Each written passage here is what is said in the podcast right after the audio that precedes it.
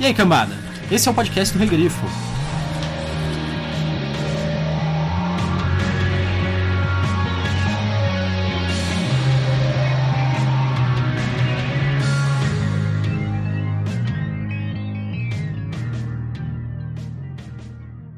Agora que essas cinzas esfriaram, abramos o livro antigo. Essas páginas manchadas de óleo narram as histórias dos caídos, de um império desgastado com palavras sem calor. A lareira se apagou, seus brilhos e suas centelhas de vida são apenas memórias em olhos baços. O que conduz minha mente, o que matiza meus pensamentos enquanto abro o livro dos caídos e inspiro profundamente o aroma da história. Ouça então essas palavras levadas nesse sopro. Essas histórias são as histórias de todos nós, outras e outras vezes. Somos história revivida e isso é tudo, sem o fim, que é tudo.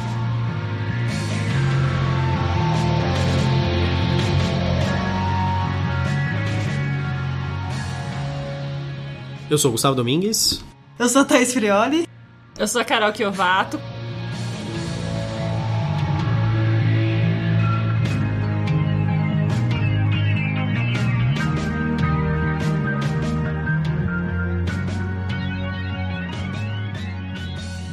E hoje a gente tá aqui para falar do Jardins da Lua, que é o volume 1 do livro Malazan dos Caídos. Foi lançado no Brasil pela editora Arqueiro em 2017, com tradução da Carol Kevato, que tá aqui, né? Então. Oi. A gente sempre fala o tradutor, mas é estranho falar o tradutor quando ele tá junto. Antes da gente falar sobre o livro, vamos só agradecer quem ouviu o último episódio, que foi sobre a Roda do Tempo, que teve uma recepção muito boa nos Sim. grupos, no YouTube, em tudo. É, foi sobre O Olho do Mundo, que é o primeiro livro do Roda do Isso. Tempo. A gente gostou bastante do, do feedback do pessoal. da, da resposta. A gente pretende continuar a série, como a gente pretende continuar todas as séries de fantasia que a gente gosta bastante, né? Sim. Carol, quando você não tá traduzindo, o que, que você faz? Bom, agora, agora, agora eu tô trabalhando bastante no meu doutorado, que é sobre bruxas, enquanto estereótipo do feminino transgressor. Isso é dentro da literatura, né? Isso, dentro Tá. do, do inglês. Eu, eu trabalho um pouco com língua e literatura porque eu estudo pelo viés do discurso, análise do discurso e tudo mais, mas é, estudo bruxas. Bem legal. E eu também escrevo, né? Mas isso é atividade paralela por enquanto. Você já tem algum livro publicado? Eu tenho contos publicados, mas Ah, livros legal. não. A gente vai deixar então no link. A Carol, ela participou já do Ordem Vermelha, que é o nosso podcast mais ouvido. Verdade. Isso tanto pelos convidados quanto pela qualidade e o sucesso do livro, né? É, nosso, nosso podcast de maior sucesso foi, foi o Ordem Vermelha. Genial isso!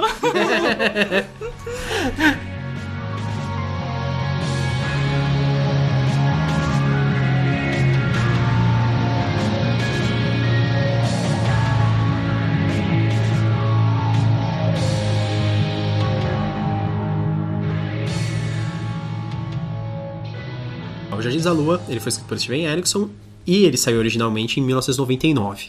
O livro ele foi concebido originalmente como um roteiro no início dos anos 90 pelo Steven Erickson e pelo Ian C. Esselmont. E eles levaram até a indústria cinematográfica, que achou o livro inviável para ser reproduzido. Isso é muito antes da época do Senhor dos Anéis, né? A gente tá falando 10 anos antes. E na época a fantasia não estava em alta. A época da fantasia no cinema foi no começo dos anos 80, principalmente com filmes como Conan o Bárbaro e o Excalibur. Steven Erickson, depois ele adaptou o livro para, para um romance. Eles convers, ele conversou bastante com o Esselmont a respeito e eles decidiram fazer então uma série de romances, na verdade. E eles adaptaram, ficaram aí oito anos praticamente adaptados, né? Inclusive a história do Erickson é uma história de vitória também. Ele, ele teve mais de 10 recusas de editoras grandes. e só quando ele se mudou para o Reino Unido junto com a esposa dele, porque a esposa dele foi trabalhar e ele foi acompanhar ela, né? É que ele é canadense, né? É, ele, ele revisou o livro, ele disse uma última vez lá, e aí ele conseguiu uma aceitação pela Bantam Books, que é uma editora grande. E em 99 o livro dos Jardins da Lua foi a fantasia surpresa do ano. Ele teve uma venda imensa. Na verdade, o Erickson, que não, que não tinha publicado nada de fantasia ainda, ele teve um contrato excelente, tipo, com um valor muito alto ele recebeu pelo livro. Que foi um negócio que, assim, que mexeu no mundo da fantasia, assim, dos autores, né? E todo, o pessoal ficou impressionado e virou meio que um paradigma, de certa forma, assim, as pessoas queriam ser que nem ele. Eu acho que esse é um, é um livro que vai ser mais difícil fazer um resumo. que acontece muita coisa, mas. É, e com muitos núcleos, né? Então fica. Que vão se amarrando. Eu acho, eu acho bem magistral a forma como ele pôs isso, mas é difícil resumir. Mas vamos tentar um resumo. Não, ó, um resumo sem spoilers. A gente tá falando. O Jardins da Lua ele faz parte do livro Malazanos Caídos, que tem 10 livros. Então, o Jardins da Lua, de fato, é só um décimo da história. É- ela é uma história que meio que se interrompe. A gente não tem uma resolução de tudo que tá ocorrendo. O Jardins da Lua, ele começa a história, ele tá narrando a história da invasão do Império Malazano ao continente de Genabax. Eles estão derrubando cidade após cidade das cidades livres. Genabax é um continente que é cheio de cidades-estados. O Império Malazano ele é um grupo unificado, inspirado no Império Romano, e eles estão dominando este continente, derrubando as cidades. E aí eles encontram resistência de seres sobrenaturais poderosíssimos a partir de um determinado ponto. Esses seres sobrenaturais estão apoiando as cidades ainda livres. Eles se perguntam por que que isso está ocorrendo, etc. Acho que é a melhor forma de dar um resumo. É, assim, um resumo bem resumido, mas É, é. tá bom, tá bom. É, é o que é, é o que acontece, né? É, aqui no Brasil ele foi publicado o primeiro livro pela editora Arqueiro. Hoje tá saindo o segundo livro. Isso. Vocês podem conferir. Você. Você que leu o primeiro livro e não lembra direito, você acompanha a gente, os spoilers. E, e você já pode comprar aí o segundo livro. A gente vai deixar os links também. Se você comprar pelo Kindle, você pode baixar imediatamente. Se você comprar físico, você espera, mas provavelmente se você vai- comprar pela Amazon, por exemplo, vai vir rápido. O Portais da Casa dos Mortos, ele já tá disponível e é um livraço, tem mais de 800 páginas. É, É. com certeza a gente comprará pro Kindle também. Vai comprar os dois. Mas vamos falar do Jardins da Lua. Só assim, é, os fãs têm reclamado muito sobre como a editora tem tratado esse livro, porque a editora prometeu lançar os dois primeiros ano passado, ela lançou um só. e foi um evento assim, foi um evento legal, foi o primeiro evento literário que a gente foi. Sim, verdade. Foi um evento numa livraria lá em, a- lá em São Paulo, que a gente é do interior, né? Então, a gente foi, mas foi um evento da Arqueiro. E, mas foi mais sobre os livros de romance, estilo Outlander, do que sobre Jardins da os Lua. Jardins da Lua.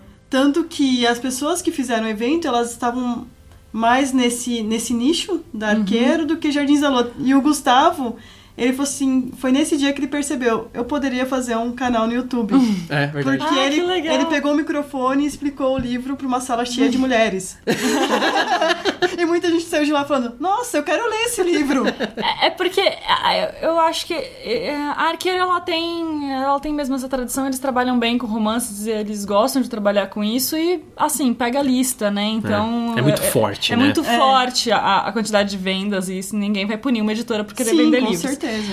A questão é que eu acho que as pessoas tendem a vender ah, livros do tipo do Erickson como se fosse uma coisa, sei lá, pra meninos ou ah, como se mulheres não pudessem gostar disso, porque assim, honestamente, eu traduzi Jane Austen, eu amo Jane Austen, mas eu traduzi o Erickson, eu amo o Erickson e uma coisa não se opõe Sim, à com outra. certeza. Tanto que eu falei, lá era uma sala praticamente só com mulheres, tinham pouquíssimos homens. E Uhum. várias falaram, nossa, eu quero ler esse livro.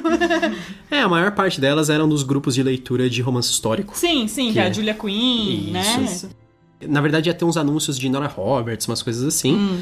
E aí, junto, eles falaram. Falaram do Jardins da Lua. fal- Na época, falaram do Tumbas de Atuan, que era o que tava saindo, né? Do, Da do- Ursula. da Ursula Le Guin.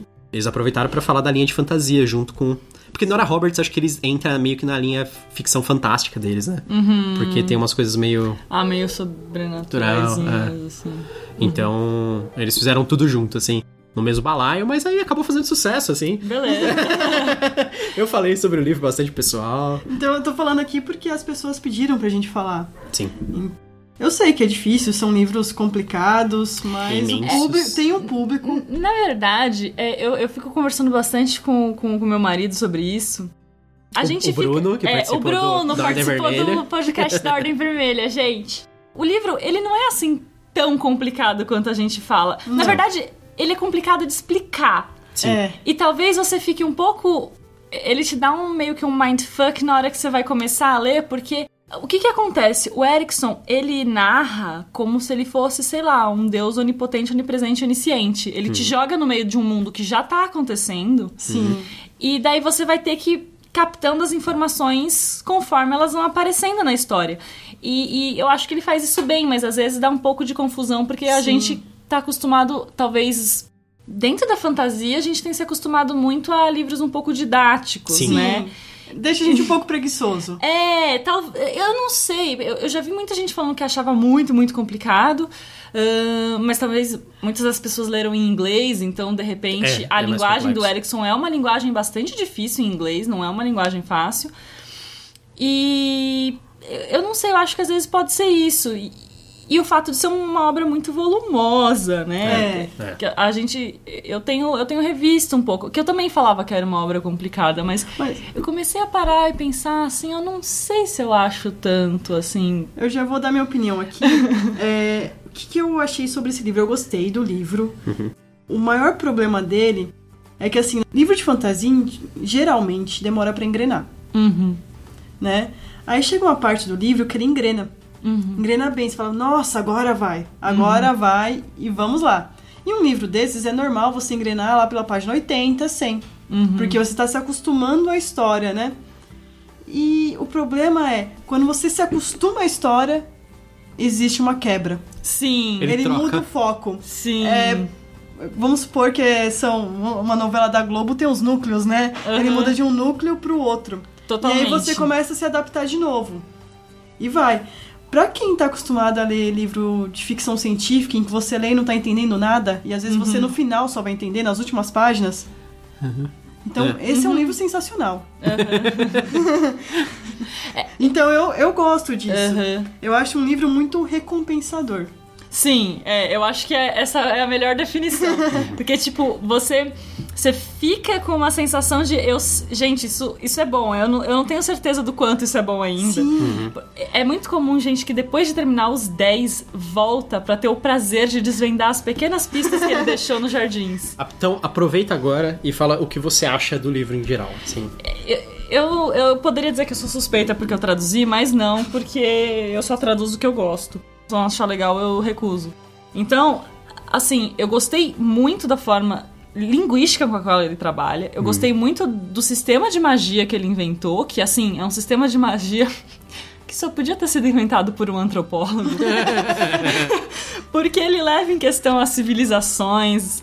Na verdade, tem um quê de ficção científica se você parar pra pensar que ele pensa em dimensões Sim. Sim. né, múltiplas dimensões. Não é ficção científica, né? Mas te- tem isso em comum Sim, com a ficção científica. Eu gosto muito da forma como ele, ele pensou esse universo, eu gosto muito da forma como ele se coloca em relação ao universo. Porque a gente fala muito do Martin, ah, o Martin, George Martin é incrível, que é incrível. E o Erickson tem em comum com o Martin a questão de se pôr como um deus. Eu tô narrando o que tá acontecendo nesse mundo. E tipo, se algumas pessoas morrerem, ah, que pena pra ela. O benefício dele em relação ao Martin é a série já está completa. É, então, né? Então, E assim, é, eu acho que tem mesmo esse livro o problema. é que, na verdade, o Erickson sabe disso. Ele fala que é uma Sim. crítica, ele sempre fala. Jardins da Lua é um livro que as pessoas ou vão adorar ou vão odiar. Porque ele tem isso, ele tem parte 1 e parte 2, e eles meio que são livros diferentes. E no fim da parte 2, você vai ver as coisas da parte 1 se costurando. Então, eu acho que por conta disso, tem esse problema que você falou. É. E eu acho que tem mesmo, porque eu, eu, quando tava traduzindo, eu bati o olho e falei, gente, mas o que que tá acontecendo? Sumiu aquela galera toda e entrou essa nova agora? Não tô entendendo nada. É. quem são essas Voltei. pessoas? Meu Deus. Voltei ao início do livro. Sim, é como, é como voltar ao início do livro, é como se fossem dois. E o primeiro ficou completamente sem solução. Parece, parece um, um livro de contos, tipo, de vários autores que escrevem do mesmo jeito, mas cada um tá contando uma história diferente. Talvez. Sabe, tipo, que, porque eu, eu tenho essa impressão quando eu tô lendo conto. Assim, então, eu não sou super fã de contos por causa disso, porque quando eu tô me habituando, acaba. Sabe? É. Quando eu tô. Ah, agora eu gosto desse personagem, acabou. É o conto funciona como um soco na cara, né? Sim. Ele não é você criar uma relação, é você Sim. tomar um susto. Sim. E eu acho que o Erickson, na verdade, ele tem uma- um sentido que você falou. Eu acho que ele usa isso de conto. Você toma sustos É, então. sucessivos. O Erickson, às vezes, é muito criticado por ele pôr personagem overpower demais, assim. Uhum. E tem muita personagem muito overpower. Só que, por outro lado, ele põe os mortais fazendo coisas bem Sim, interessantes, é bem inclusive usando os imortais? Na verdade, os mortais, por muitas vezes, eu achei eles mais poderosos. Então, eu acho que o que eles fazem aqui guarda extrema relação com o que a mitologia grega faz. Sim, é verdade. Tipo, você tem um mortal lá atirando. Era o comentário. Você, você roubou meu comentário. Droga. Desculpa. Não, não, mas é exatamente isso, porque é, é os deuses andando entre homens, os deuses tendo eh, falhas e paixões, esse tipo de coisa, né? É porque dentro da, da mitologia malazana, o que acontece é que muitos dos deuses já foram homens. Eles eram mortais, sei lá, no reino deles, e daí eles estão agora em outro domínio, que eles chamam de domínios. Ou então eles são chamam de são de povos ancestrais, então são outras raças que vivem mais e pronto. E daí, de acordo com a gente, aquela raça que vive mais e pronto é meio endeusada. Mas boa parte das pessoas daquela outra raça são mortais também e podem ser dominadas. Ele tenta balancear isso. Então você tem sempre a contrapartida, mesmo como um RPG, até porque isso é baseado numa, numa campanha, Campanha. do Esselmont com ele, que era uma campanha de D&D. Depois é, depois uma- mudou e É, tal. era- mas- começou com uma campanha de D&D, depois foi pra GURPS. Teve uma época que eles ficaram, eles fizeram um trabalho de antropologia, acho que na Indonésia, que ficou o, o Erickson e o, e o Esselmont eram tipo as únicas duas pessoas que falavam fluentemente inglês do grupo deles, assim.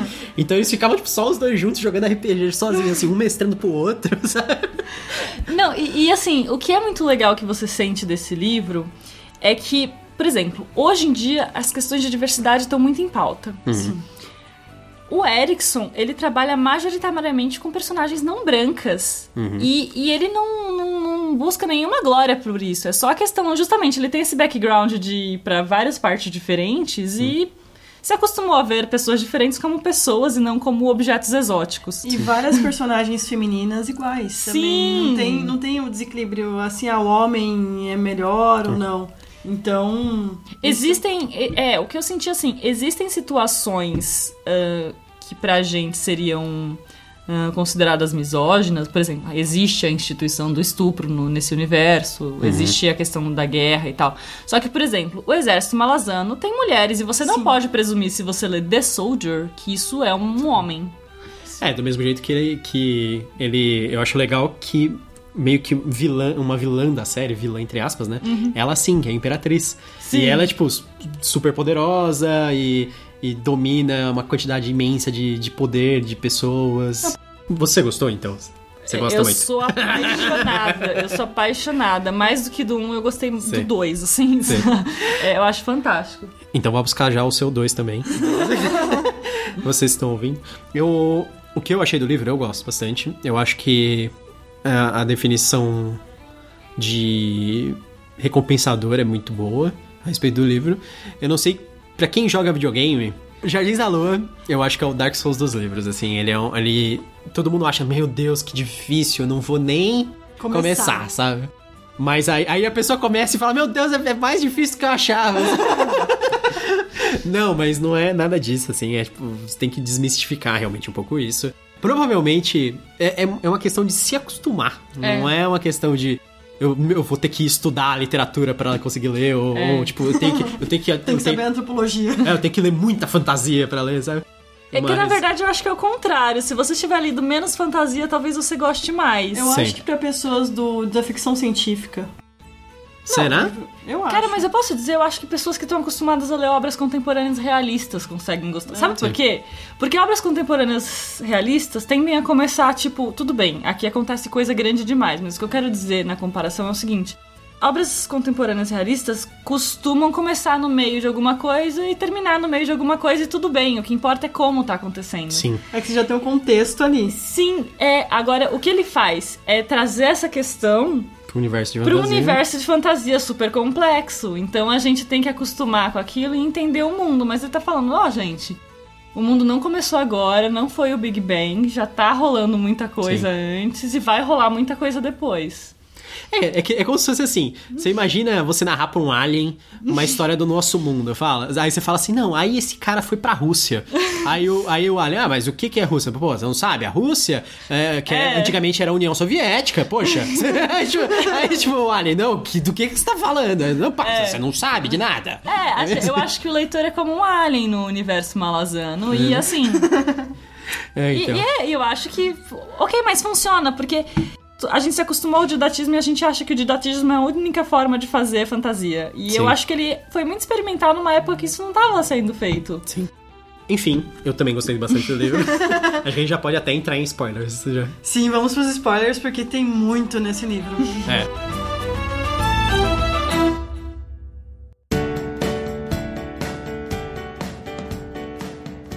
Carol, que, você acha que as pessoas que leram o primeiro livro precisam saber pra ir pro segundo livro, assim?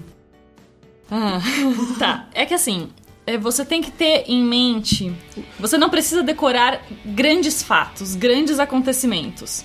Porque do primeiro pro segundo livro, eles vão manter um, um grupo de personagens e vão acrescentar personagens novos. Só que muito dessas personagens novas foram já foram citadas de passagem no, no Jardins da Lua. Então, por exemplo, a gente tem o Icarium. Quem é Icarium? Ele é citado muito de passagem ao se falar do artefato que mede as estações em Darujistan. Nossa, Que foi ele que criou. Ele é, uma é um dos protagonistas do Portais da Casa dos Mortos. E é uma personagem incrível. E mais Então- incrível que ele é o companheiro dele. Dos Jardins da Lua, os personagens que ficam são quais? O Callum, que é o Sim. assassino dos, dos queimadores de pontes. Sim, só que o Ben não, fi, não aparece. Ah, que ele apare- Aliás, tanto dele. ele aparece em uma ceninha. É. Mas, eh, então, o Callum aparece, ele é um dos protagonistas. O Crocus, infelizmente, porque eu O odeio Stalker. o Crocus. Acho que quase ninguém gosta do Crocus. Gente, e assim... Não, é muito errado. Eu queria dizer que ele melhora no segundo livro, mas ele é muito chato. O violinista, que é um dos queimadores de ponte, um dos sabotadores, sapadores lá, ele é incrível. Assim, ele é uma personagem que a gente sempre vê o pessoal do fandom de Malazan louvando ele. Tem muita E ele aparece muito dele. pouco. É, e ele aparece muito pouco nos jardins. Não dá É. pra saber tudo Por que isso, ele é. por isso que eu achei estranho. Eu sempre vi muita fanart dele e falei, nossa, deve ser bem importante, né? E nos jardins ele não é muito, mas ó, no Dead House Gates, é o, por- os, o portais da Casa dos Mortos, ele cresce. Ele ainda não alcançou todo o potencial que ele vai alcançar, mas ele já é uma um dos protagonistas. E a Piedade, que eu não posso falar mais sobre isso. Bom, vocês lembram quem Sim. já já estamos nos spoilers. Então, depois que ela é despossuída, ela quer voltar pra casa Sim. eles têm uma vaga noção de onde é a casa dela. Pelas feições dela, pelo fragmentos de memória. E eles vão atrás da história dela. O que eu posso prometer é que o segundo livro amarra muita coisa do primeiro, que a gente, tipo, assim, mesmo trocando de núcleo, muita coisa que a gente sente que ficou em aberto no É primeiro resolvida. é resolvida. Eles explicam mais sobre o- a as casas dos mortos? explicam. Nossa, ele é incrível, porque assim, quando aparece a Casa dos Mortos é citada num contexto no final, que é quando vão. surge uma força É, é. que prende o tirano Jagut lá, Que é no final do Jardins da que é Lua. no final dos Jardins da Lua. Que dá a impressão Isso do Deus Max. Tem uma você impressão, Falou. tem uma impressão dos ex machina. Tipo, a primeira vez que você sente isso, você fala, nossa. Só que, lendo o segundo livro, você vê que desde o comecinho dos Jardins da Lua ele tinha pistas do que, do que era essa Casa dos Mortos e as outras casas das Azats, né? Que é como chamam essas, essas entidades. Posso... É, então, assim, ele vai explicar muito bem isso, mas isso é um mistério, porque mesmo as pessoas desse mundo não sabem direito o que elas são. Então a gente acompanha alguns personagens que vão investigar o que, que elas são. Tá. Vamos, vamos falar especificamente de alguns personagens daqui. É. Porque Uh. os. Elaborando um pouco mais o, o resumo, na verdade é que a história do, do Império Malazano ela começa com o segundo exército cercando Uhum. a cidade de Pale. Ou eh, que você falava palha? Pali. Ah, e às vezes eu falo Pali também, porque eu, eu falava Pale, só que daí eu comecei a traduzir e eu descobri que era o nome de uma cidade que fala uma língua qualquer. Então daí por isso que eu não traduzi Sim. e eu comecei a falar Pali também, É. porque só pra diferenciar. É, é que eu lembrei de um negócio do nada, que tem a, a- no Roda do Tempo tem a cidade de Tyr, que é atualmente não foi mais traduzida, mas a tradução antiga do da Caladwin, ela traduzia como lágrima. E ela não chama Tear, ela chama tipo Tear. Não é tipo Ah. lágrima, é um nome próprio, Ah. assim. Então, tipo, a tradução atual faz mais sentido do que lágrima. Ah, entendi. Então, eles estão cercando a cidade de Pale e acima dessa cidade voa a Cria da Lua. E a Cria da Lua, o que, que é? Tipo um meteorito voador, que é uma cidade ao mesmo tempo. É. Que é Aonde onde estão moram- os Xixiande, que é- são uma raça Isso. Eu achei elas ancestral. Eu acho eles meio análogos dos elfos de Tolkien. Porque. Não, eu sei que você vai corrigir, mas calma aí, eu vou te explicar por quê. Porque os, os são uma das sub-raças. do- Porque tem vários Tisti, né? Tem. E aí e eles são raças ancestrais que não morrem, praticamente, eles são quase imortais. É que rola meio que uma treta, assim. Eles vivem, tipo, sei lá, 20 mil anos. Mas Sei. o Rake, que é o chefe deles, o Anomander Rake, ele tem muito mais. Ele tem, porque tipo, ele é um 300 mil, ancestral. né? É, ele é um ancestral. é, ele ele é um ascendente, na verdade. Uhum. E o ascendente é como eles chamam esses seres divinos. É. São seres, são entidades superiores, não são exatamente deuses, mas funcionam como se fosse. Ele é o cavaleiro da casa da escuridão. Porque os Tistiandi, eles são filhos da escuridão. Do labirinto da escuridão, que é um labirinto ancestral. Então, Os labirintos, eles têm criaturas próprias deles, às sim, vezes. eles têm... São, são, na verdade, os labirintos, às vezes, são a origem de criaturas próprias. Por exemplo, o Esterval de Demelen, que é um labirinto ancestral, o primeiro labirinto, também é o labirinto dos dragões. Os dragões vieram dele. É, então, assim, E, o da escuridão, e os Tistiandi vieram, vieram do, da labirinto da escuridão. E daí existe uma treta, porque, porque existe uma treta entre luz e escuridão. Ha. Uhum. E no Lamento do Dançarino você tem uma referência aos Tiste. Tem os Tiste da Luz, que eu não lembro o nome dele, gente. Eu estou me sentindo a pior pessoa do mundo nesse momento. E, e eles são os da luz. tem os da luz. E daí existem os Tiste-Edur, que são filhos da luz com a escuridão. Que são cinza. Porque os Tistiandi, eles têm a pele preta, não negra. Pele preta como o piche. E olhos coloridos que mudam de acordo com o humor das pessoas. E tem os Tiste-Edur, que são cinza. E tem os Tiste, que eu não lembro o nome, que são da luz. Você tem um milésimo de uma pista disso nos Jardins da Lua, mas a gente sabe que eles foram trancados pra fora do labirinto da escuridão. E eles estão vivendo na Cria da Lua. E é isso. É, uma das partes mais legais que eu acho do livro é a interação é, entre o Reiki e o Baruch. Eu adoro as interações com deles. São, as- são muito interessantes. né? O Rake chegando já apagando todas as luzes, porque, ai, aqui tá claro. Não gosto de luz. Tishliuzão. São os da, do Labirinto da Luz. Então, aí eles chegam lá, daí o Reiki solta um monte de magia neles.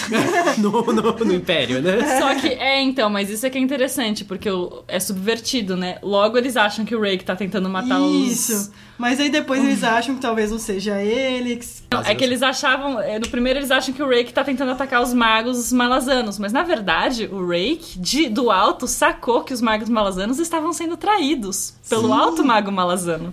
E eu estavam sumindo, saindo demônios da terra pra matar todos eles. Porque eles eram um exército muito fiel ao imperador. Que foi assassinado pela Imperatriz Lacin.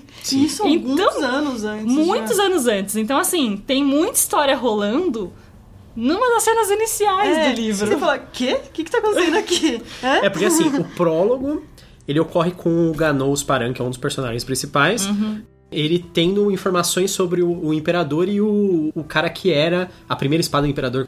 O cara, o cara que era o campeão do Imperador.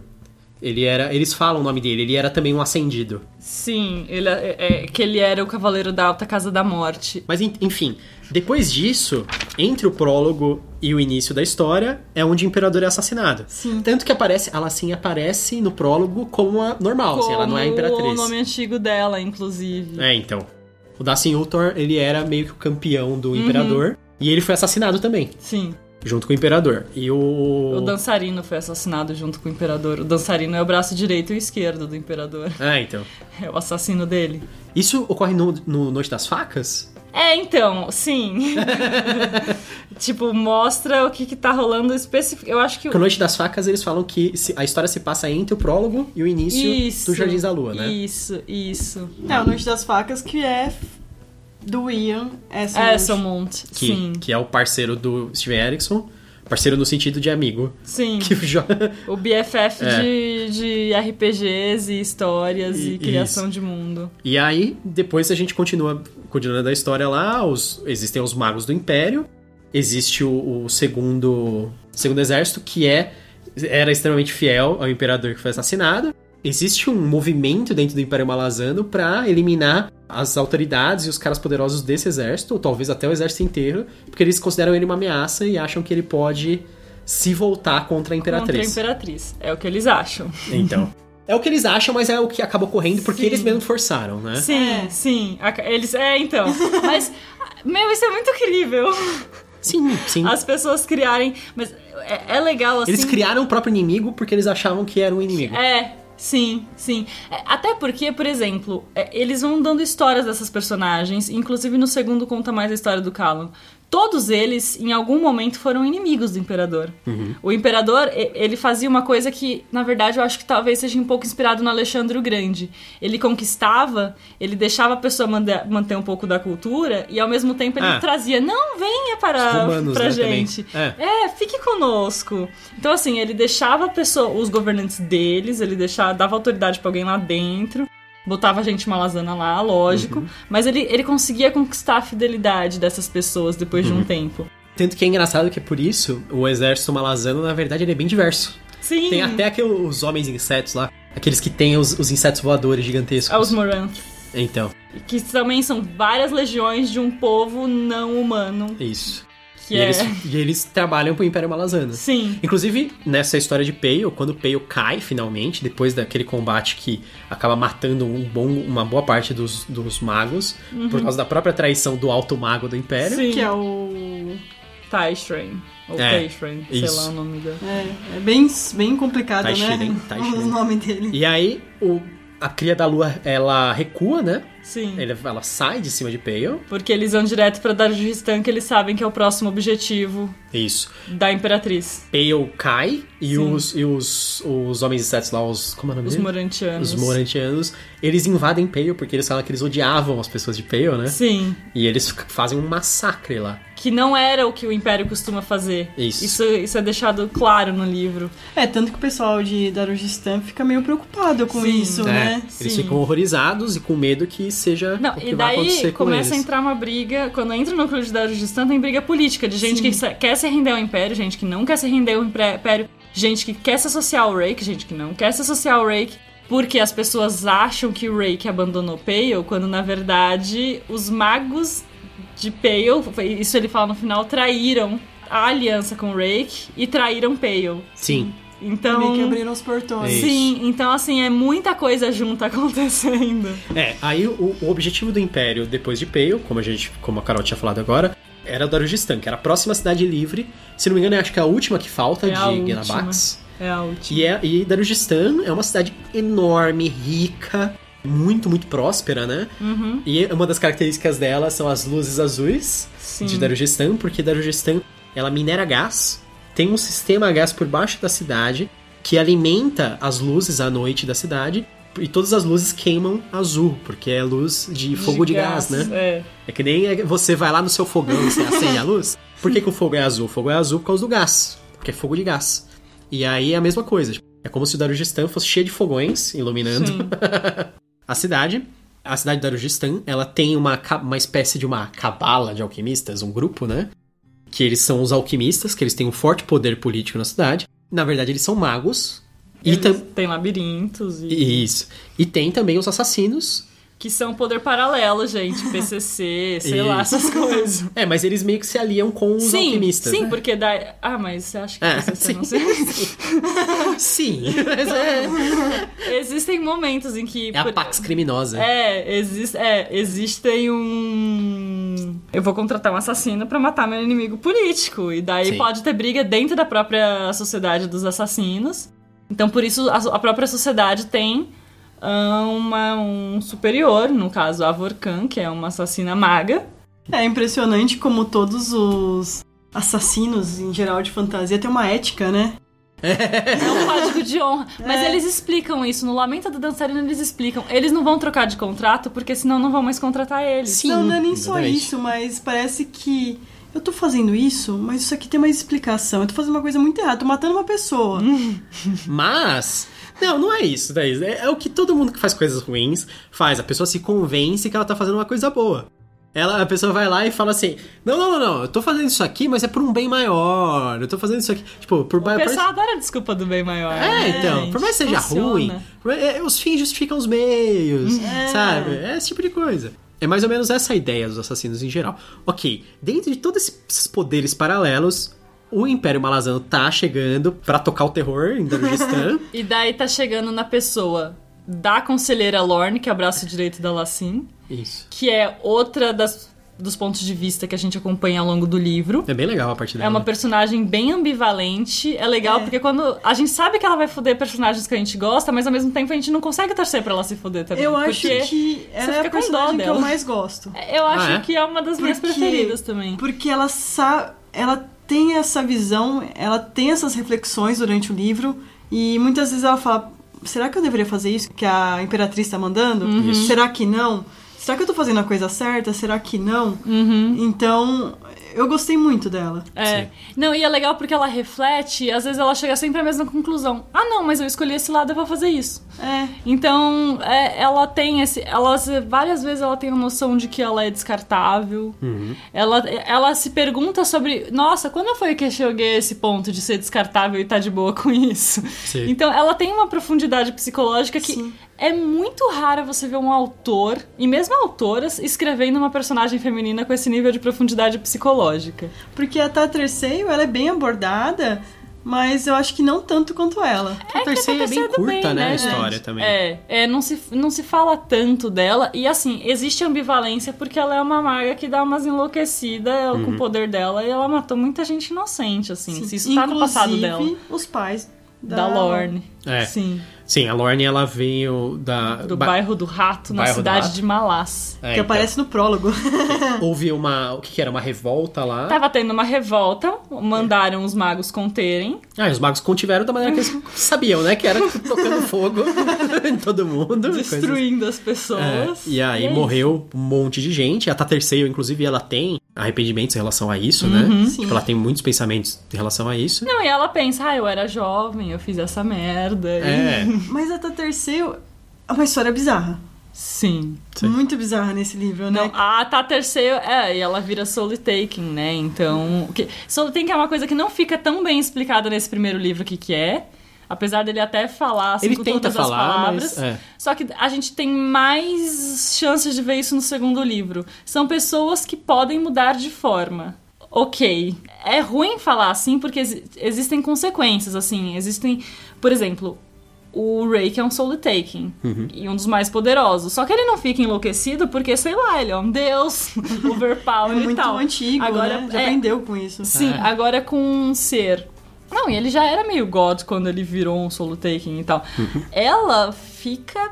Ela vira uma abominação e depois acontecem outras coisas e ela, Ela vira uma renasce. Criança. E ela renasce dentro de uma Sim. tribo que não era a tribo original de onde ela vem. Então é muita coisa bizarra acontecendo com ela ali. Não, não, não, peraí. Vocês querem falar de coisa bizarra? Vamos falar do arco de história do Ganoso. Nossa. Porque o Eu Ganoso é chamava assim. ele de Param.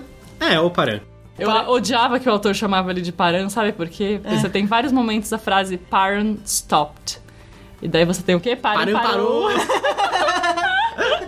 Paran parou. Foi um saco traduzir isso, que eu tive que refrasear várias vezes. Ai, meu Deus.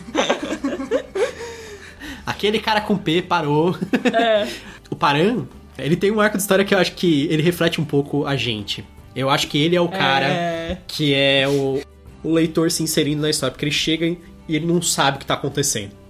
Não, e ele Ele chega tá- com cargo de poder sem saber o que tá acontecendo. É. Isso é é é de uma pior. família poderosa, É, né? ele é de uma família nobre. É, ele recebe aquele cargo, ele vai ser o novo líder dos Bridge Burners, dos queimadores de Ele vai pontes, ser né? capitão, e sendo que o Whiskey Jack, que tem.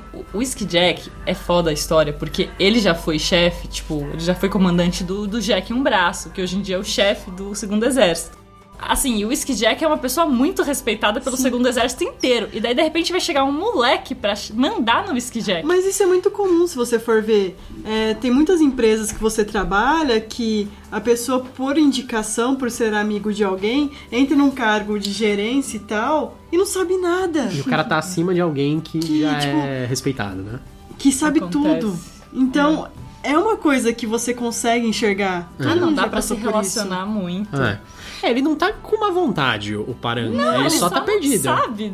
É. Ele chegou com a autoridade, ele quer ser respeitado porque ele tem essa autoridade. Uhum. Só que assim, não é assim que funciona no exército. É uma coisa que os amiguinhos dele deixam. Olha, filho, Você vai ser você não morto. tinha nem que tá aqui, linda. Você vai ser morto. Falam pra ele várias vezes. Você né? não tinha nem que tá aqui, linda. É tipo isso. Você, você vai ter que aprender a se virar. Só que daí ele começa a conhecer um pouco dos dramas do pessoal, conhece a Taterceio, gosta da Taterceio, Aí ele é esfaqueado por um deus. é saqueado por um deus. Logo no começo, antes de conhecer o pessoal, né? Antes de conhecer a galera. Então, Aí assim, à beira, quando ele tá à beira da morte, um outro deus salva ele. Porque sim. Porque Ok. esse, esse é um deus que é o único deus no mundo que é admissível falar porque sim. Que é o deus do acaso. É, Ele o- decidiu. O Opon. São os gêmeos do acaso, né? É. Porque são. É um. Eles são representados. Esse deus é um deus, mas é representado pelo homem e pela mulher. E juntos eles discutem até eles decidirem o que, que vai acontecer. Eles aparecem pro Paran à beira da morte, salvam ele e dão a espada pra ele. Ah, Que é a espada de Opon. Que é um artefato que começa. Parece estar atraindo coisa depois, Não, né? e é um artefato que é assim, ah, agora eu consegui derrotar um, ah, um cão da sombra. Ah, agora essa espada não serviu pra nada, porque é o pão o tempo inteiro. É o acaso. Tipo, é o acaso, tem hora que vai ser Uma hora é incrível. muito boa, outra hora é uma merda. É, é isso. Depois o, Ganos, ele começa a viajar pro, pro Dargistan também. Ele encontra o Reik, do nada. numa cena assim, no meio Do do, da planície, assim, sabe? Não, no meio de algo que o Rake tá resolvendo com a Casa da Sombra. É muito bizarro. E ele encontra o. Eu lembro, é, o, o Trono Sombrio aparece pra ele, pro Paran e falou assim: Você matou o cachorro. É, e daí o Rake chega e fala, meu, pode parar com isso Não, aqui. não, não, agora você vai embora. Porque eu, eu, eu não tô sentindo firmeza, eu não É. sei o que, que tá acontecendo. Eu nem lembro por que, que o Reik intervém assim. Existe uma justificativa de por quê? Porque Tem. ele bate de frente com, com o Trono Sim, Sombrio. Ele chega sim. e fala assim: Ó, o Rake, ele, ele tem control, control. Ele é control freak. Ah, tá, ele quer estar em E- controle não, de e tudo. Ele, ele não quer que a sombra interfira. Ai, agora eu não lembro exatamente porquê, mas ele já sabe que a sombra tá interferindo Uhum. no que tá acontecendo em Darius Ristan. E ele não tá gostando do- da sombra interferindo, porque a sombra vai atrapalhar os planos dele. Uhum. Então, Quando o Trono Sombrio aparece lá, ele é fala. assim, se ó, essas pessoas fossem gentis e conversassem, elas iam se aliar e iam conseguir o que elas queriam. O problema é que é muita gente muito poderosa ali no meio. Nem parece a gente, né? É. É. E daí. é, e daí às vezes tem um mortalzinho ali cruzando no, no fogo cruzado. É, nisso, nossa, acontece tanta coisa. Tá terceiro. A gente falou, né, que ela meio que morre, assume outra forma. O Ganos tem a, a história bizarra dele também, ele finalmente chega no Dagestan no final. Daí tem outra história bizarra que já tá rolando em Darius Ristan, que é perseguindo uma moedinha. ah, é. Ah, do maldito Crocus. Porque o Opon resolveu interferir não só na vida do, Do Paro, do como Para, do Crocus. como do Crocus também. O Crocus, ele é um ladrão, né?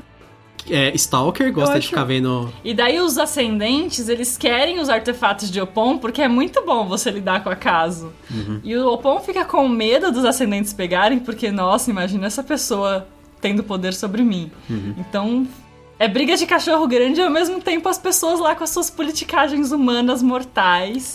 E os mortais, coitados, correndo com o artefato na mão do lado pro outro, só tentando fugir. Eu acho muito legal a cena que o Crocus pega a moeda. Porque tem uns assassinos perseguindo ele, ele não sabe quem. E do nada ele fala, ah, uma moeda. Ele vai, pega, daí ele virou e paga. Assim. Opa, o real! Mas isso não é incrível? Se fosse aqui no Brasil, eu ia ver uma nota e falar assim, ah, é alguém zoando com uma cordinha, nem vou pegar, eu ia morrer. Tinha. Ah, inclusive essa cena do, dos. É, a cena, é na cena dos telhados, tem a perseguição dos telhados, que tem a luta. Muitas cenas dos Isso. telhados. Não, não. Muitas cenas. É porque tem bastante parkour. Os Le Parkour nervoso ali. Tem, tem uma cena icônica, que é que tem o Ben, o Callan, o, o reiki lá, tipo, o pessoal. Nossa, a melhor cena. Ai, que tem aquela dragonete do, do Império. Isso, e tem os Nossa, assassinos. que dor no coração por aquela dragonazinha. Ah, que é o demônio que o, que o Ben invoca? Sei. Tadinha Na verdade, da que ela fala assim: você sabe que eu vou morrer se eu for lutar com ele, Você né? tem pena de mim, Ben? É, então. Eu tenho. É- é bem Ela, triste. Então tá, eu vou, eu vou, eu vou segurar pra vocês. E essa. E ao Aquela- mesmo tempo. Você sabe quem é aquele ali que tá descendo do céu? Essa cena, o, o Erickson falou que foi a primeira cena que eles idealizaram na quando eles começaram a, ter- a- a pensar na, na história do Malazan, ele, ele falou assim: ah, uma, uma luta nos telhados, assassinos e magos e não sei Mas o que, é que, sabe? meu, eu não sei, eu tenho. Eu tenho momentos de êxtase quando o Rake aparece numas cenas dessas, porque é muito legal. Pensar aquela merda toda, os humanos. E os humanos, eles são muito bons, porque eles conseguem sobreviver no meio da Sim. merda toda. Sim, sim. Tipo, é incrível. E aquela cena do telhado é uma das cenas mais épicas, assim, Ah, é boa. ever. E tem o Bem Ligeiro, que a gente não falou quase nada dele. Mas né, é uma das que personagens mais incríveis. Nossa, e me diz, como é que foi traduzir o Bem Ligeiro? Bem ligeiro. Bem ligeiro. Ah, Quick Bang, né, Quick gente? Bang. Tinha que ter aquela, aquela ambiguidadezinha. Quick tem aquela, aquele momento de. Ah, mas você não quis ambiguidade na hora de fazer o Tóquio Jovem. Ah, não, porque essa era uma ambiguidade. Aí ficou ruim. Jovem Tóquio. É, é porque Tóquio Jovem ia ficar meio grotesco. Tóquio né? Jovem.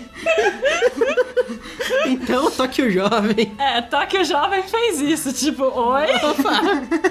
É, agora bem ligeiro, era uma ambiguidade muito boa. Porque, Sim. cara, ele é ligeiro, ligeiro do É. jeito que a gente usa. Meu, ele é ligeiro, assim. Ele prevê coisas que você não tá imaginando. Ele é um mago poderosíssimo. A gente vai saber a história dele melhor bem aos poucos, né? Sim. Mas ele é um mago poderosíssimo.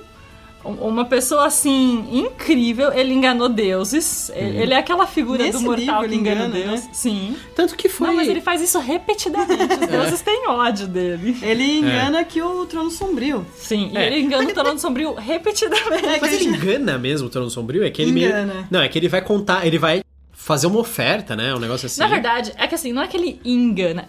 Ele sabe que ele tem uma janela. Porque ele vai surpreender o Trono Sombrio. Isso é, isso é a vantagem dele. E ele sabe que ele domina.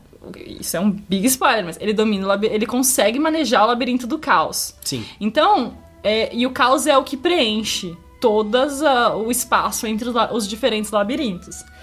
Então, assim, como ele, conse ele consegue entrar no labirinto da sombra e lá falar, olhar na cara do Deus, falar com ele, e consegue se mandar antes do Deus ficar puto o suficiente pra desintegrar ele. Sim. Porque ele era sumo sacerdote desse deus e. Sim. e saiu.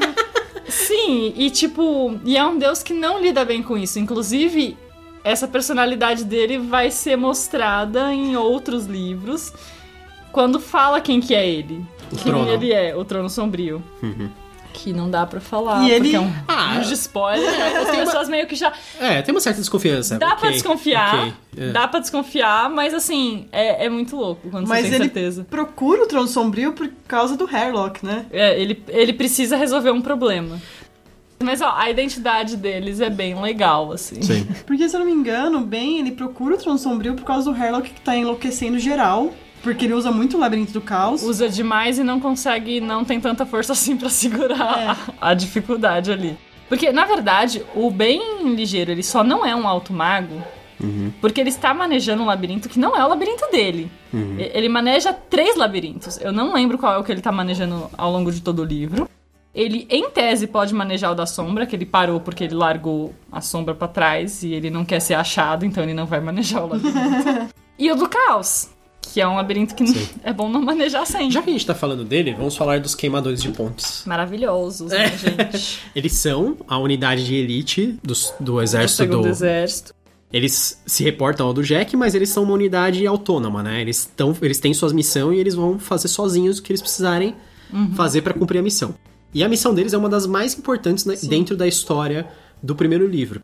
Uma boa parte deles são sapadores. Sapadores, sim. É, sapador é uma palavra que muita gente teve um pouco de problema, porque elas não na sabem. verdade- que é uma palavra um pouco incomum, É, né? eu tinha começado, eu traduzi, em vários momentos eu usei a mesma palavra pra traduzir como sabotadores. Sim. E sapadores é a mesma palavra, são sappers.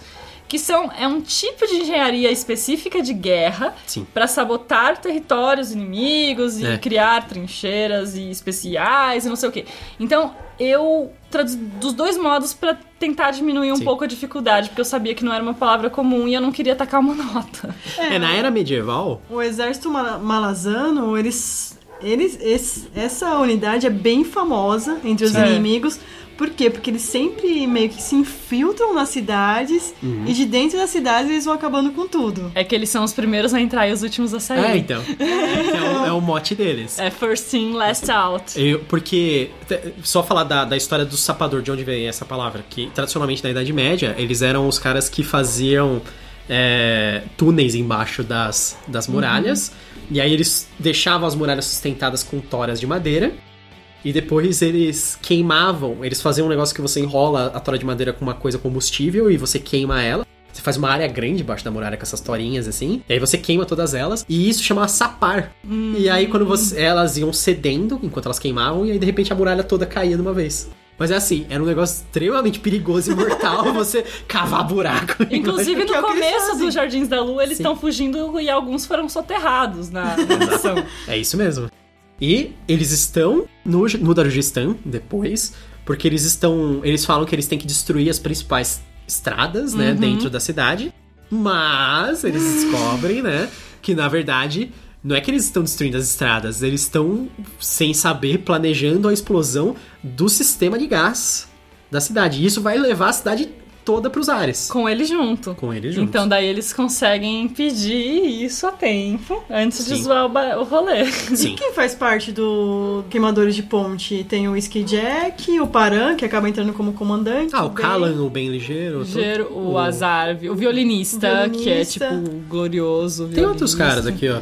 Tem, tem um cara que ele é O do... Marreta, que é o curandeiro. Ah, trote. É que na verdade Marreta é assim, é, é o apelido dele, mas é porque, tipo, a parte, uma das partes de cura é você cortar membros fora, né? Então, você se quebra. você. Isso você precisa quebrar com martelo se É. for osso. É, É, então, é, por isso que é então é Marreta. por isso que é o apelido dele. Trote também é, o né? Trote é um deles, é uma, um Bargastiano. É, então. O Bargastianos, eles são, tipo, eles não são Eles nem humanos, não exatamente, humanos, né? Eles são não humanos, eles são. Eles são. É que assim, tem Pra- várias numa, raças. numa associação livre, assim, só pra, uma, pra pessoa ter, ter uma ideia, ele é como se fosse, entre aspas, meio que uma mistura de um orc e um humano. Eles são maiores, mais fortes. Eles não são maiores, eles são menores, só que eles têm uma constituição muito sólida, uma Ah, é? constituição física muito sólida.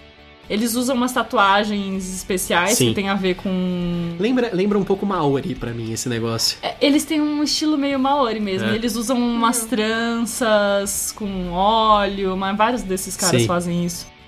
Aí a conselheira Lorne, que é meio que o braço direito da Imperatriz, ela tá fazendo uma, uma missão muito importante que é libertar uma criatura ancestral terrível que é o Tirano Jagut. Uhum. Que ele tem acesso a um labirinto que tem a ver com gelo, não é? É o labirinto Deus Jagut, é o. Ontose Felak. Ah, tá. Lembro. E ele, é, eles, eles manipulam várias coisas, mas um é um muito poderoso é o do gelo. Sim. É, é um poder muito forte que eles têm. E aí. Porque qual a ideia dela, né? Ela vai liberar ele. E soltar ele do Darujistan. É, Ela quer, tro- ela quer na verdade, o Rake tem interferido muito na- nos desígnios malazanos. Então a intenção era botar o Rake pra lutar até a morte com o Jagut, os dois se matarem e, e é isso. É, aí, só que aí o Jagut, o, o Reiki realmente ele reconhece a ameaça do Jagut e ele envia lá os dragões dele lá pra atacarem o Jagut. E eles ficam um tempão atacando o Jagut, tipo, eles fazem uma ficam moendo ele aos poucos. Inclusive porque o Tirano Jagut, a primeira coisa que ele faz ao acordar, ao, ao despertar, é tentar acordar a Burn, que é a incineração. A incineração a gente não tem noção quando fala, porque a gente só tem ano tal do sono de incineração. Ela é a deusa que tá dormindo e quando ela acorda, todos os vulcões entram em erupção. Ela é tipo magma, sei lá. Sei. Então, a primeira coisa que ele faz é tentar acordar ela. Sim. Então o cara é muito hardcore. E aí, mas ele começa a ir em direção ao Darujistan e culmina a grande cena final, o grande o clímax da história. Tem toda a política mortal de Dajustan que não quer se render. Sim. Isso envolve muita gente. Tem tipo Os assassinos, os alquimistas. Sim, tem o pessoal que tá infiltrado em Darujistan. tentando se livrar do Império e ao mesmo tempo fazer o trabalho pro Império. Sim. Tem o Rake que tá tretando com o Império também. E tem a Lorne que vai tentar, ao mesmo tempo, acabar com aquele batalhão que está trabalhando pro Império, mas é por, ela- eles acham que tá ameaçando o Império. E botar o Rake pra se matar com os outros. Então, na verdade, vai dar aquela zona toda porque você tem assuntos mortais sendo resolvidos, ao mesmo tempo em que você tem uma ameaça mortal de explodir a cidade, ao mesmo tempo em que você tem ascendentes brigando E é tudo na noite da festa. na noite da festa. Por isso que você tem uma a parte 7 inteira é o festival. E é muito boa essa parte, porque assim, todo mundo vai pra uma festa onde as políticas mortais vão ser resolvidas, né? Vai ter. tipo, tem tem duelo, tem traição, assassinato, tem, tem tudo, tem tudo. tem tudo. E, ao mesmo tempo que tá ocorrendo isso, Tá tendo os dragões do. do reiki lá. Tipo, que é a. Cilana, a Cilana principalmente, que é. Ela é do Labirinto dos Dragões, ela tal. É, é uma das companheiras do Rake. Ela vai atacar isso, isso é uma treta Sim. específica. Sim. Quem que invoca o demônio que o reiki luta no final? A Lorne, é um dos de- ela perdido tá usando um dos demônios do Taishrain. Ah, tá. Que na verdade, só que ela pega um demônio master, é um Sim. dos príncipes do inferno e tal. Porque é engraçado que ele tem um conceito de inferno aí, né? Sim, né? Não é exatamente um inferno cristão, mas é inferno. E esse, esse Lorde do Inferno assume a figura de dragão. Porém, Rake também assume a figura de dragão. Aí tem uma luta de dragões. Então você tem dois dragões gigantes, enormes, lutando no meio de Darujistan. Isso com todo ali acontecendo. E o Jagut tá na festa. O tirano Jagut ele vai parar na É. festa. Porque. Aí o que eu queria Ah, falar. que ele tá sobre- cansado, né? Ele não quer mais é, acordar a incineração, né? Tipo, tem uma festa, por que você não vai aproveitar um pouco? Então, Mata algumas pessoas. Pra explicar o universo malazano, você precisa ter noção de algumas coisas. A primeira, eles trabalham muito com o conceito de convergência. Poder atrai poder. Então, não é assim do nada que essas pessoas vão se encontrar. Elas, assim, às vezes de modo inclusive inconsciente, se procuram. Grandes poderes se atraem, ou tipo, pra se aliar ou pra se destruírem. Depende dos interesses, porque as pessoas são. Exatamente, é porque às vezes é, Racionais. às vezes é consciente, por exemplo, os caras que os, os ascendentes que querem os artefatos de Opon, Sim. e às vezes, e por isso vão atrás do, por exemplo, do, do, do Ganosparan e tal. Às vezes é inconsciente, o próprio artefato do Opon, que é o acaso, faz, Está- com que, faz com que ele encontre, tipo, Sim, vezes- os deuses, É. outros deuses. Então, assim, por exemplo, ou então o Rake vai pro Baruch, porque o Rake, ele não chega quebrando tudo, ele é bonitinho. Ele quer fazer acordo com a cidade pra ajudar. Ele vai na resistir. festa, vai vestido, Vai vestido com a máscara na festa, é só um moço muito alto. de pele, de pele preta que nem De pele piche. escura, mas não, tá cobrindo, só dá pra ver o cabelão Ah, tá. branco, maravilhoso dele. Então, ah, rei, E é maravilhoso. engraçado ele interagindo nessa festa. Sim, porque ele, ele consegue conversar com o povo, ele meio que gosta de falar com os mortais, que também é uma característica meio de deus grego, assim, É, norma de verdade. querer, assim, conversar com o pessoal. Vamos ver o que vocês mortais acham, mas vocês são tão bonitinhos se preocupando com isso. Mas tem, tem um mortal que, que é bem esperto ali no meio, que é- se envolve bem na festa, que é o Krupp. Sim, Porque ele é um cara que, quando ele é introduzido, a gente vai. fica achando que ele é maluquinho, sabe? É, puta, ele é um cara maluco que encontra o pessoal na taverna e tal, mas o Krupp é um mago. Muito foda, inclusive. É, ele é um mago. Ele fica falando com um deus ancestral que está morto. Ele é um mago conspirador fudido. Tipo, ele, ele é quase sua própria facção, o Krupp parece, sabe? E Tipo, eu gosto dele porque ele fala na terceira pessoa. Sim, ele fala de si em terceira pessoa, é muito bom. Não, ele trabalha pro Mestres Alquimistas, mas parece que ele tem coisas de interesse próprio ao mesmo tempo. E ele tem um humor muito particular. Sim. É, tipo, ele, eram cenas engraçadíssimas de traduzir. Uhum. Ele fala demais. E, tipo, é engraçado porque normalmente a gente associa personagem que fala demais a alguém que fala mais que a boca, né? Sim. E, e fala merda, e, e fala mais do que devia. Ele não, meu. Ele tem tudo sob controle o tempo todo. Mesmo falando muito. E essa, e essa teoria, esse falar demais dele é meio que um disfarce, assim.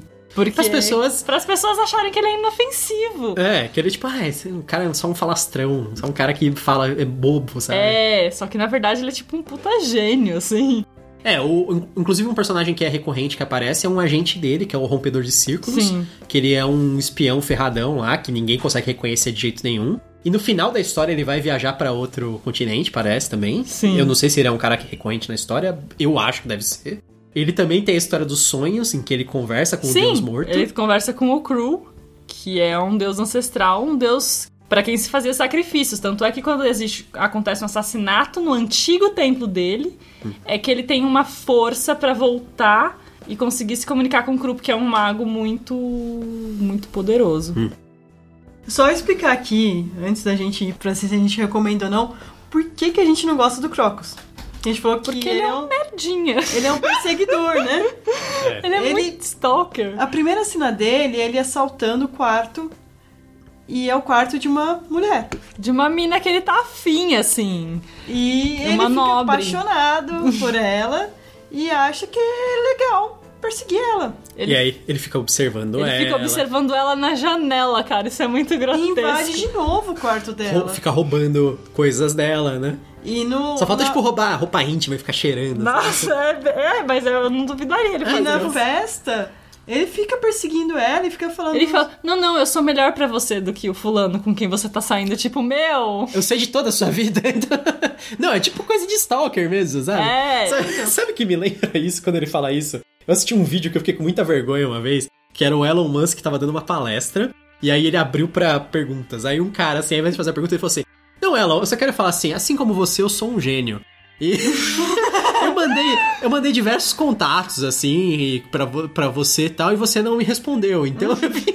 Tipo, é muito essa cena assim, o Crocs chegando pra ela assim, olha, eu sou o melhor pra você. Apesar de você não me conhecer, não sei. É problemático, mas eu entendo porque eles tratam, de certa forma, como problemático.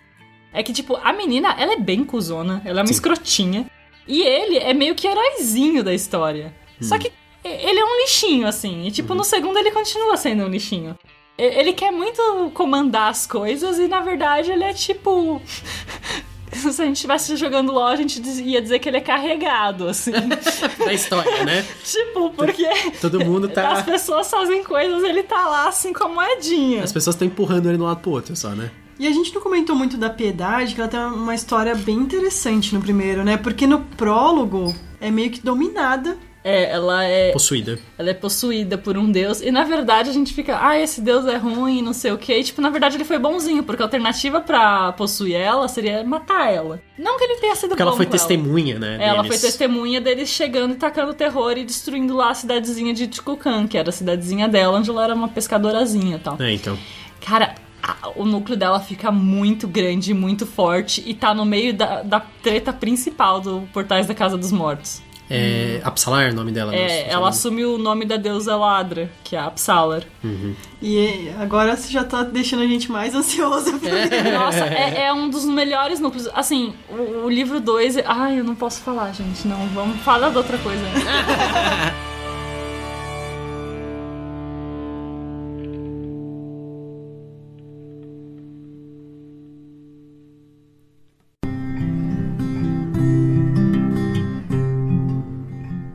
Thaís, você recomenda o Jardim da Lua? E se você recomenda, para quem você recomenda? Eu recomendo. Recomendo pra pessoas que tenham paciência. Que tenham persistência. Porque. Não, assim. É um livro confuso? É. talvez é, é difícil você entender? Sim, talvez. Mas depois é aquele livro que você vai ficar pensando a respeito e vai com, muitas coisas vão começar a se encaixar. E com certeza é um livro que você vai querer continuar. Porque ele é o livro de introdução. O livro de introdução, em geral, é sempre o mais complexo. Então, a tendência, não sei, a tendência é que fica um pouco melhor e um pouco mais fácil o entendimento. É, isso. ele fica mais fácil de entender, apesar das histórias serem mais profundas, eu acho. Só que ele. Você consegue acompanhar melhor. É aquele negócio, você pega o jeito. É. né? Você, tá, você tá acostumado, assim. Não, né? mas, por exemplo, no livro 2 ele intercala todos os núcleos desde o começo. Não tem, Ah, assim, tá. um grande núcleo parte 1, um grande núcleo parte 2. Tá. Não, ele já tá intercalado desde o começo. Ah, legal. E Ele eu apresenta bastante personagem novo também, né? Bastante. realmente recomendo que seja para o Kindle, porque o segundo tá vindo aí, ele tem 800 páginas, então passou da regra das 300 páginas. Pra você. Pra mim. Eu, eu gosto. Não, ele Porque ele- gosta de quase morrer durante a noite, assim, com o livro caindo. Mas vem, vem mapinha, um monte de coisa legal que É. no Kindle não fica tão legal. Ah, não, é. A edição impressa tem a vantagem de. É, você pode comprar os dois e apoiar ainda mais. É, é, é o nosso caso. É. Carol, você, você, se você recomenda o livro e pra quem você recomendaria? É, Eu recomendo pra sempre. Pra quem gosta de fantasia, pra quem gosta de histórias de guerra, porque isso é um romance militar também. Pra quem gosta de intrigas políticas, Pra quem gosta de histórias com diversidade, que o tema principal não seja a diversidade. É. Isso é bem Não interessante. é, não é o eu quero biscoito. Isso não entra é. em pauta em nenhum momento, mas está lá o tempo inteiro. É. Você tem o Callan e o Bem Ligeiro, que são duas das personagens mais legais que existem na face da Terra, É. da literatura, e os dois são negros. Então isso é muito legal. E nunca é abordado de uma maneira bata palmas para mim, porque Não, isso, né? ele, É tacou, ele falou, ó, o natural. personagem é negro, tá lá, e ele tá sendo badass. Orgânico, né? É E- bem... Não, ele tá sendo badass, mas ele tá sendo humano também. Sim, assim, sim. é uma personagem que existe, com problemas, com conflitos, com. sendo babaquinha de vez em quando, sendo muito incrível e muito bom e muito correto boa parte do tempo, porque são heróis. Uhum. Então, assim, é muito legal. Eu vou, então, assim, eu recomendo muito, muito, muito, muito. Com muita ênfase mesmo, pela quantidade repetida de muitos. É. Mas ah, eu acho que, mesmo se você não gostou do primeiro, ou não gostar do primeiro, se vier a ler, o segundo ele é uma coisa especial, ele é uma joia. E assim, o livro tem fim. Todos os livros, eles têm. Assim, esse mesmo, ele tem um fim meio abrupto, mas ele resolve as coisas que ele começou. Sim, sim. Você, você entende que vai ter muito mais coisa pra acontecer, mas ele resolve as coisas. E o 2 é assim também. E o segundo livro, ele assim pra mim é um primor literário, assim. Ele tem em questão de linguagem, em questão de criação de personagem, em questão de criação de mundo, em, em questão de tipo todos os conflitos que ele cria, dos mais mundanos aos mais treta de gente overpower, são todos muito orgânicos. O exército malazano, assim, você termina esse livro batendo muitas palmas pro exército malazano e ao mesmo tempo conseguindo ver problemas. São livros de muitos heróis. Sim. Eu gosto de livros com muitos heróis, as pessoas não são burras. Então, porque assim, eu odeio livros em que o conflito principal é porque, sei lá, as duas pessoas escrotas não conversaram e daí, tipo, tudo que acontece no livro é uma comédia de erros porque alguém não quis falar. Então. Você odeia esse tipo de desentendimento, né? Na É, verdade, também. odeio, odeio desentendimento. Odeio, acho imbecil. Ser mal interpretado, é, mas assim, né? odeio. Não, e é tirando meu o. Crocus, tem algum outro personagem que você não gosta? Tinha gente que eu não gostava, mas aí depois você conhece um pouco a história da pessoa e você fica, não. É. Tem isso. Tipo, é. porque assim, a questão. Isso é uma questão que o pessoal já tá acostumado a ver no Martin. e Eu acho que o Martin meio que tirou um. mudou o paradigma das coisas. Mas a pessoa deixa de ser vilã a partir do momento que se adota o ponto de vista dela. O que o Erickson faz de brilhante é que, por exemplo, no segundo livro tem alguns momentos em que você tem o Callan, que é o assassino. Ele sabe que ela sim quer matar ele, a Imperatriz. E ao mesmo tempo ele tem simpatia por ela. E simpatia por ela ter feito algo que talvez ela tenha se arrependido. E simpatia por ela ser uma figura solitária e ter que comandar um império daquele tamanho. Ele consegue humanizar uma pessoa que até então foi apresentada como vilã do ponto de vista das pessoas que estão sendo vítimas dela. Então, assim, é uma coisa humana, mas de humanos muito inteligentes e muito. Mas crível. É crível, não é nada absurdo, assim, a forma, os processos mentais que, que a gente acompanha. No meio de muita pancadaria, muita treta, muita. Então, assim, é legal que tem umas bata- uma das batalhas mais épicas. Ai, que eu, já, eu não consigo imaginar um filme que tenha tido uma batalha mais épica do que a Batalha das Borboletas que tem no Dead House Gates, por exemplo. E assim, você só vai chegar no Dead House Gates passando pelo Jardim da Lua, então. É, eu não sei se esse podcast substituiria. É. Eu acho que não, porque tem a experiência de leitura, né? Então. É diferente. Eu Não, recomendo. E tem o que você sente, assim. Ah, uma coisa, uma dica, dicona, assim. Quando você estiver lendo Jardins da Lua, não acha que nada tá ali por acaso e tá ali pra enfeitar. A f- é, o trecho que o Gustavo leu no começo, ele define a série. Sério. Assim, você tem, to- abrindo todos os capítulos e todas as partes, umas espécies de poeminhas ou de trechos literários ou de trechos de lendas. E tudo isso, assim, gente, presta atenção no autor disso. Que isso Você vai ter uns easter eggs muito maravilhosos no segundo livro a partir disso. Não, e assim, você vai, vai sacar o que tá acontecendo muito antes das outras pessoas, eu acho, se você prestar atenção nesses detalhes. Porque o Erickson não põe nada para encher linguiça. Uhum. Tudo que tá ali, tá ali por um motivo. Meu, caiu um papel de bala no chão, esse papel de bala é importante, sabe? Eu percebi isso, e isso foi uma das minhas aflições, porque eu não tenho uma memória muito boa. Mas é aquela coisa. Não Você é queria pra- gravar é, tudo, né? Não é pra você saber tudo o que acontece nesse livro, não, gente. Não precisa. É, você vai ler a série. É. Depois, se você quiser, você volta. E daí você vai perceber o quanto ele já tinha posto tudo ali. É, é incrível. Assim, vou dar um exemplinho do que ele faz o tempo inteiro. A gente vê um tempão as personagens em Darujistan passando e, vão, e vem esbarrando em gente que tá quebrando as ruas e substituindo Sim. o piso. Sim.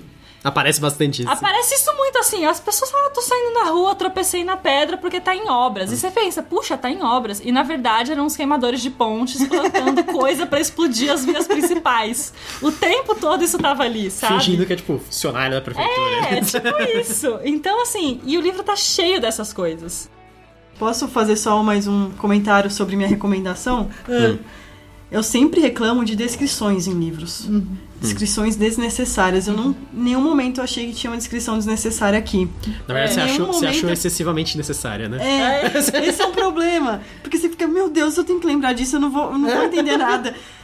Não, é, você entende se você É. não lembrar, mas se você lembrar, você tem outra experiência. É, é. Pra minha sorte, como eu tava traduzindo, eu leio muito mais a fundo e muito mais vezes, né? Então eu lembrava de todos os detalhes. Então eu cheguei, eu fui deduzindo as coisas, eu falei, nossa, isso é muito louco, isso é muito louco. Eu fiquei assim o tempo inteiro no livro, sabe? Não, e tem coisas que eu entendi agora, nesse podcast com a Carol explicando. e você, você recomenda? Eu recomendo, sim, com certeza. Ele foi um dos meus livros prediletos do, do ano passado que eu li. E... Prediletos? Ah, Eu diria que é o livro da sua vida, isso. quase. não. Porque, meu Ele nem, Deus. ele nem ganhou, ele nem ficou em primeiro lugar do meu top 10 do ano. Mas ele fez tanta gente Foi? comprar esse livro. É. Ele, ele não ficou em primeiro lugar porque o primeiro lugar ficou Duna. Ele, Mas- deu, ele deu um discurso em um evento Ah, é sobre esse verdade. livro. Sem nem mesmo ter lido o livro. Tipo, tipo Fidel Castro, fiquei oito horas falando sobre livro, assim, sem parar. Não, tô brincando. Não, mas o, ele, ele tal, talvez ele seja um dos meus livros prediletos de fantasia. E como fantasia é meu estilo de, de escrita predileto. Então, assim, eu já vou falar pra quem que eu recomendo. Eu recomendo pra quem gosta de fantasia épica. Fantasia épica, pessoal, sabe que é esse estilo de fantasia, assim, mundo secundário, uma história grandiosa, que acontece bastante coisa, que tem reinos, que tem rei, que tem mago, que tem coisas, assim, muita coisa acontecendo coisa grande acontecendo. A série no Malazan é, é a, é a principal. É a série de fantasia mais épica, é isso que eu tenho que falar. Eu acho que, tipo, em termos de epicidade, não, não, não tem nada que ganhe. Porque, assim, o épico significa também ser profundo. Também, assim, você pode falar, não, então uma cidade inteira explodiu em chamas. Ok, só isso não significa nada, mas se você explicar profundamente por que, que aquilo ocorre e, e como você vai chegar naquele e, ponto. como, é, e o como isso afeta cada dimensão da, Isso. tipo, desde o humano Da mais, tipo, o carinha que é o limpador dos dutos de gás Sim. que aparece passando na rua, até o cara divino lá. Então, é, é meio que isso. Eu acho que isso que, que tem sucesso extremo na série, assim. Isso que faz com que seja a série mais épica de fantasia que eu tenha lido. Tem uma série também do Glenn Cook que é bem difícil. Ah, Você diria que pra esses fãs seria. sim. Pra quem é fã da, da, da série da Companhia Negra do Glenn Cook, o, o Erickson, ele é um fã do Glenn Cook, ele escreve, ele escreve com um estilo parecido, intencionalmente. Assim, eu, eu diria que o estilo do Erickson já é um estilo mais elevado, é como se ele estivesse tentando melhorar o que, o que o Glenn Cook faz, já. Mas é um estilo bem parecido. O Glenn Cook, ele tem uma narrativa de militar, na verdade, né? Que ele, ele é ex-militar e ele escreveu com essa intenção de, de escrever assim com poucas informações para o leitor, porque é a ideia que ele falava do soldado que faz alguma coisa com pouca informação a respeito do que ele tá fazendo. então, interessante. é meio que o, o Erickson ele usa um- uma abordagem parecida. Ele te trata como um soldado. Você vai entrar na história com pouca coisa, sa- você sabendo pouca coisa, e você vai ter que descobrir a maior parte das coisas por contexto. Não porque alguém vai parar a explicar. história e te explicar, né? Porque vai ficar descrevendo extensivamente. É, se você não entende, beleza, vai ser chato. É, Você pode. Mas assim, provavelmente, quase certeza, você vai entender. Se você chegar até o fim do livro, você vai entender o que tá acontecendo. Para algumas pessoas isso é uma desvantagem. Para mim é uma das maiores vantagens. Eu odeio o autor que me trata como retardado. Ah, é, então. Não, é, mas é isso que eu vou falar. E aí, quando você chegar no fim e você entender, porque você vai entender se você chegar até o fim, é um recompensador. Essa é a parte que você vai falar, nossa, eu consegui entender. Que legal, sabe? Não Pô. só entendi como achei foda, inclusive. É, não só entendi como eu achei bem legal. Não, essas coisas convergiram nesse momento. Nossa, parecia que tava tudo solto, mas de repente tudo, tá tudo amarrado, sabe? Tipo, é Aquele tipo momento assim que o seu cérebro explode, assim, É. uau! Tipo, tudo fez sentido. Esse livro traz um verdadeiro clímax. Tem muito livro que o clímax é anticlimático, né? Não, ou, ou é muito é bem- abaixo do que você imagina, mas Esse é esse muito. É um clímax longo, Absurdo. inclusive, né? é, é um clímax extremamente longo e, e incrível, né? Satisfatório. Só falar pros leitores, se você gosta, gostou do podcast, se interessou pelo livro, compre, ajude a série, porque É. Tem fôlego. só assim pra, pra lançar os próximos. Compre o segundo também. Uhum. Então, não adianta. É só assim pra, pra continuar publicando. Isso. Você tem que mostrar interesse pra editora, senão a editora não vai. Ela não vai fazer só porque. Ah, tem que ter no mercado. Eles têm que ganhar alguma coisa com isso. E eles só ganham com você comprando o livro, né? E também, assim, prestigiar, porque o trabalho que a Carol fez de tradução é muito bom nesse livro. Sim. Não é assim, não tô falando porque ela tá aqui, não. Não, mas o trabalho de todo mundo. Esse livro. É. É que a Arqueira. Foi muito, muito Arqueira é uma editora grande. Eu nunca vi nenhum livro deles que, que esteja abaixo do padrão, mas é. Sempre tem uma revisão excelente, sempre tem tudo. Não, e não só isso. Quando você entra nos grupos que tem por aí, tem o do Scooby, Reino dos Livros, né? Todo mundo elogia muito a tradução desse livro. Sim, é muito bem feita. Então, é sensacional o livro. Sim. Parabéns, Carol. Obrigada, gente. Não, mas é que eu tenho um autor maravilhoso pra traduzir, né? Assim fica. Sim. Eu ia dizer fica fácil, não, mas fica prazeroso Mas trabalhar. E quando ajuda, é prazer... né? Não, É, quando é ajuda. prazeroso trabalhar, você faz melhor, né? Fatalmente. Ah, então é isso, pessoal. Acho que foi tudo que a gente falou do livro em menos de uma hora e meia. E confiram o segundo livro que tá saindo agora. Por favor. Até a próxima. Tchau, tchau. Tchau.